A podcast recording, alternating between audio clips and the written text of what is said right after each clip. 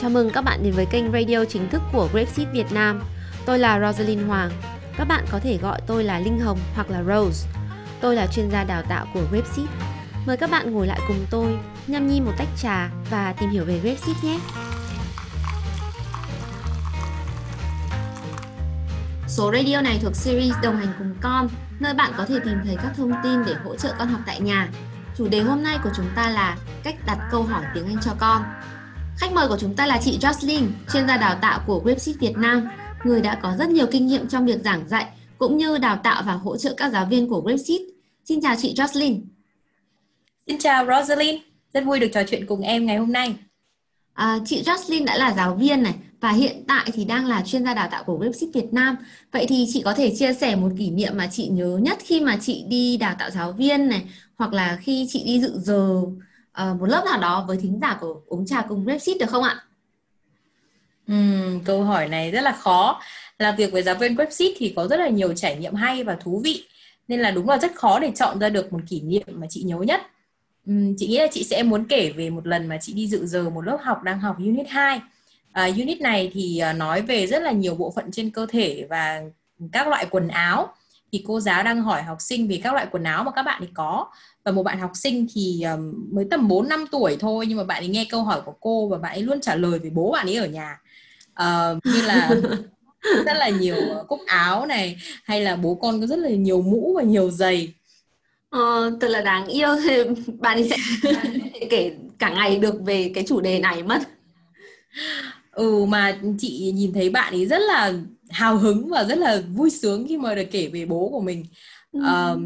Cái cảnh đó rất là buồn cười và đáng yêu, nhưng mà cũng rất là thích thú, bởi vì là bạn nhỏ mới có 4-5 tuổi mà mới học Grapesheet có khoảng 3 tháng. Nhưng mà bạn có thể nói ra được những gì mà bạn ấy đang suy nghĩ bằng tiếng Anh một cách rất là tự nhiên. Thực ra đấy cũng là một trong những cái động lực rất là to lớn để giúp cho chuyên gia đào tạo chúng mình, khi mà mình nhìn thấy tiến bộ của học sinh sau mỗi lần đi dự giờ chị nhỉ? Đúng rồi.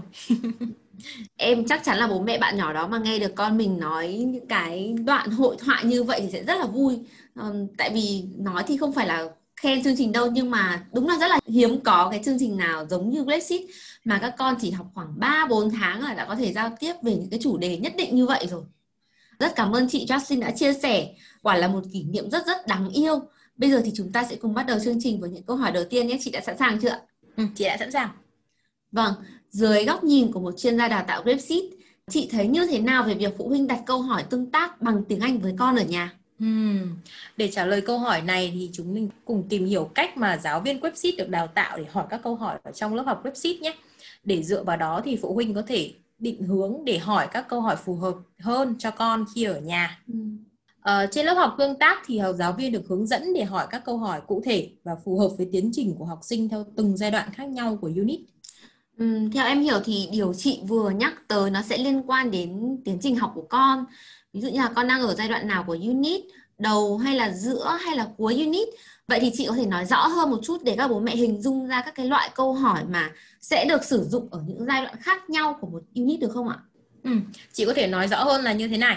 Ví dụ như là ở đầu unit thì các con sẽ được hỏi chủ yếu là những câu hỏi liên quan đến nội dung tài liệu để giúp con hiểu tài liệu hơn.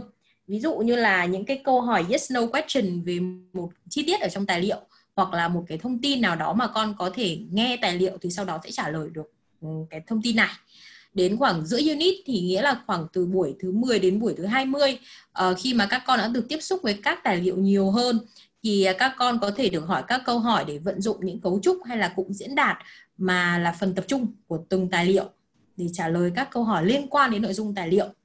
Còn đến cuối unit thì các con có thể được hỏi những câu hỏi về trải nghiệm thực tế của mình mà các con có thể dùng được nội dung ở trong bài để có thể trả lời về bản thân mình. Đấy, thì đấy là sự khác nhau giữa các giai đoạn khác nhau của unit. Thế thì em xin được lấy một ví dụ như thế này để các bố mẹ có thể dễ hình dung hơn một chút. Unit 1 thì chúng ta có tài liệu đọc chung là bài read. Ở những lần đầu thì các con mới được tiếp xúc với tài liệu thì giáo viên thường sẽ đặt những câu hỏi như là do you like red? Các con có thích màu đỏ không? Và câu trả lời lúc này sẽ chỉ là yes hoặc là no thôi, có hoặc là không. Với trường hợp con không trả lời được thì giáo viên có thể trả lời mẫu cho các con. Sau một vài buổi thì câu hỏi mình sẽ đổi thành là Do you like English class? Để các con có thể hiểu và trả lời được cái câu hỏi và cấu trúc là Do you like cái gì gì đó? Bạn có thích cái gì gì đó không? Và đến gần cuối unit thì các giáo viên có thể hỏi con là What red things do you like? Con thích cái vật gì có màu đỏ? Để các con có thể liên hệ về chính sở thích của mình. Ừ, đúng rồi. Đây là một ví dụ hết sức là cụ thể. Ngoài ra thì các câu hỏi này cũng được thiết kế rất là kỹ lưỡng để học sinh có thể hiểu ý nghĩa của câu hỏi và có đủ ngôn ngữ để trả lời. Đủ ngôn ngữ nói nôm na là mình sẽ không hỏi những câu mà có chứa các từ các con không hiểu hoặc là các con không có đủ từ vựng để trả lời lại những câu hỏi này. Em chợt nhớ đến một cái ví dụ nữa. Đấy là ở Unit 2 thì các con được học về các bộ phận trên cơ thể người. Nhưng mà Grapesheet của chúng ta thì không dạy toàn bộ tất cả các bộ phận. Nên là lưỡi và cổ thì các bạn ấy chưa được học ở unit này. Do đó nên là nếu các bố mẹ mà hỏi con về một trong hai bộ phận này thì khả năng cao là các con sẽ cảm thấy bối rối và lúng túng và sẽ không trả lời được câu hỏi mà bố mẹ đưa ra. Ừ, chính xác. Đó là về mặt nội dung. Còn về mức độ yêu cầu học sinh trả lời đến đâu thì cũng phụ thuộc nhiều vào lứa tuổi hay là sự tiến bộ của từng bạn. Tuy vậy thì giáo viên ở trên lớp thì sẽ không đặt nặng áp lực cho các con là phải trả lời đúng ngay từ đầu, mà sẽ luôn động viên khuyến khích để con có thể cố gắng trả lời lại vào lần sau.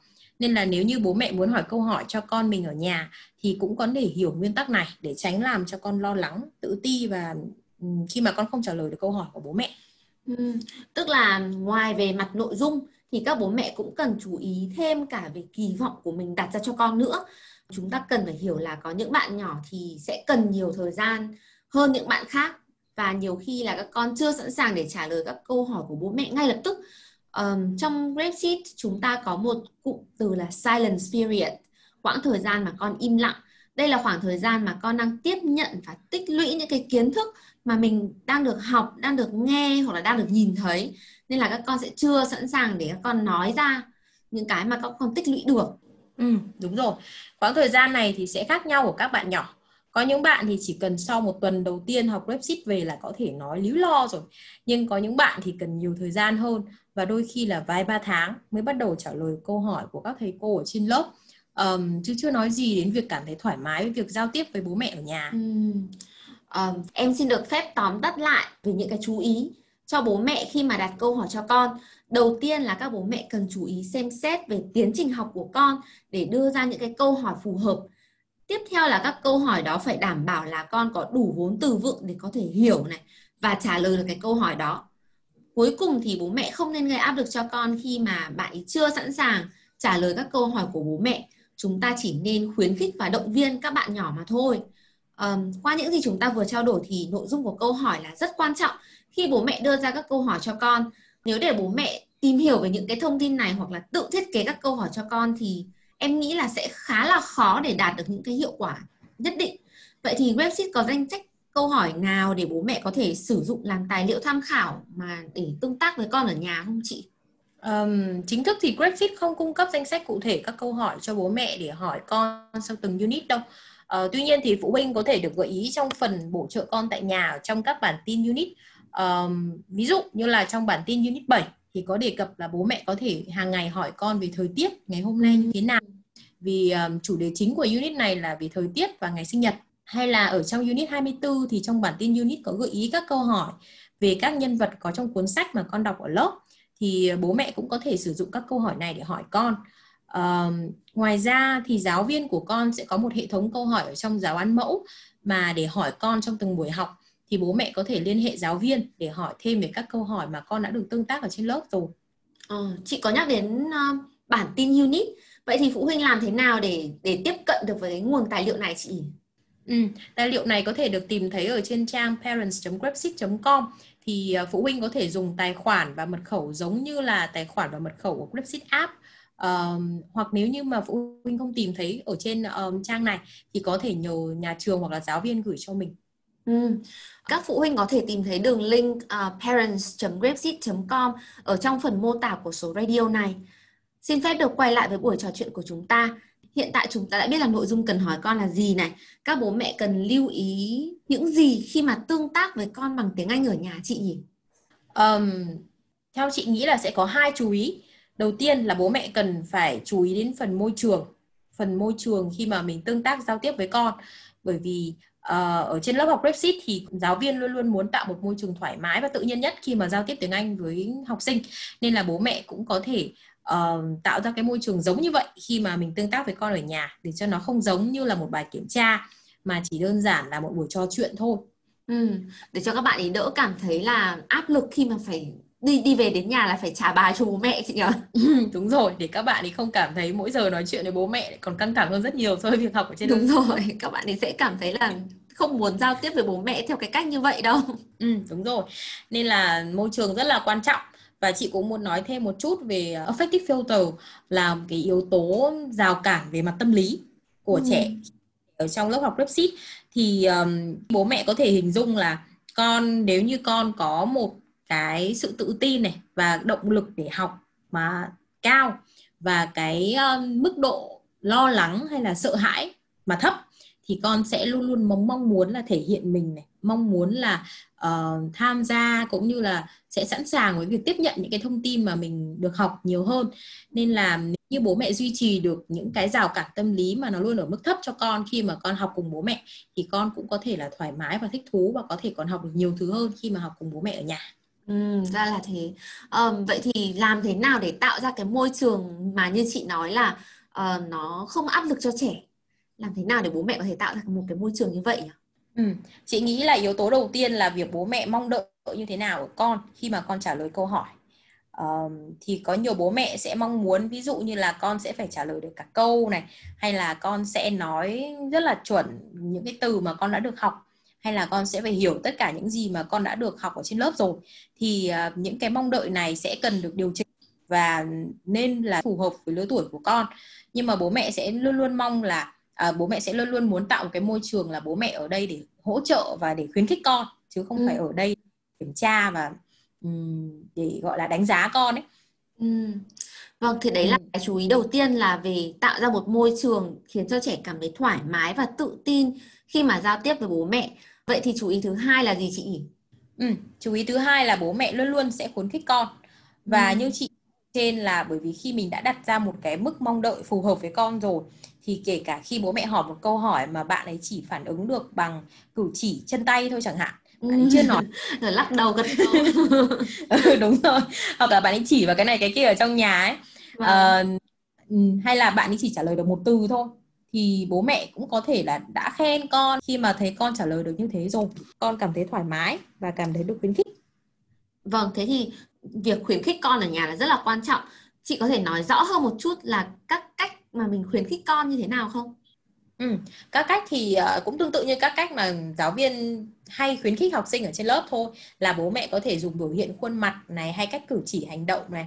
Ví dụ như là bố mẹ chỉ cần giơ ngón tay cái lên và làm rất vui vẻ, thì con đã cảm nhận được là mình vừa làm một việc gì rất là tốt rồi. Đúng rồi, hoặc bố mẹ nào mà biết tiếng Anh thì có thể nói là good job, hoặc là excellent, hoặc là amazing, là những cái lời khen rồi thì đã biết, đã được học ở trên lớp và đã hiểu là như thế là tốt. Chính xác, đấy là những lời khen mà các giáo viên rất là hay dùng với con ở trên lớp, là bố mẹ cũng có thể vận dụng luôn. Vâng, thế nếu mà trong trường hợp mà các bạn ý giả sử như là trả lời được thì mình khen như vậy, thế nhưng mà không trả lời được thì làm thế nào ạ? Không trả lời được thì bố mẹ có thể gợi ý cho con này, có thể hỏi lại con câu hỏi, hoặc là chỉ vào những cái tranh minh họa, hoặc là chỗ này chỗ kia ở trong nhà để gợi ý con. Hoặc là đơn giản thì bố mẹ có thể trả lời mẫu cho con. Thì mới đang ở những giai đoạn đầu của chương trình hay những giai đoạn đầu của một unit ý, thì việc mà các bạn ấy trả lời được một câu hỏi nó không phải là mục tiêu đầu tiên, mà mình sẽ mong muốn là bạn ấy nghe được câu hỏi và dần dần bạn ấy sẽ tư duy về câu hỏi đó đã. Nên là đôi khi trả lời mẫu cho con luôn thì cũng không sao cả. Vậy thì nếu con không trả lời được thì bố mẹ có thể trả lời mẫu, và sau đó thì có thể bảo con là nhắc lại thì càng tốt. Vâng, rất cảm ơn chị Jocelyn đã tham dự số radio ngày hôm nay và cung cấp những thông tin bổ ích để giúp các bố mẹ hiểu hơn về cách đặt câu hỏi tương tác với con ở nhà. Chị cũng rất vui vì được tham gia chương trình. Chị hy vọng là qua chia sẻ ngày hôm nay thì các bố mẹ có thể hiểu rõ hơn về chương trình, cũng như là tự tin hơn về việc gửi gắm con khi mà con học chương trình Grapesheet, hay là có thêm những khoảng thời gian vui vẻ để học cùng con ở nhà. Các thính giả thân mến, ly trà của chúng tôi đã gần cạn. Tôi và khách mời cũng xin kết thúc phần trò chuyện tại đây. Trà thật ngon, cuộc trò chuyện thật bổ ích. Mong rằng các thính giả cũng đồng tình với tôi. Đừng quên theo dõi số radio tiếp theo vào lúc 12 giờ thứ 6 mỗi 2 tuần. Giờ thì xin chào tạm biệt và hẹn cùng uống trà với quý vị vào lần sau.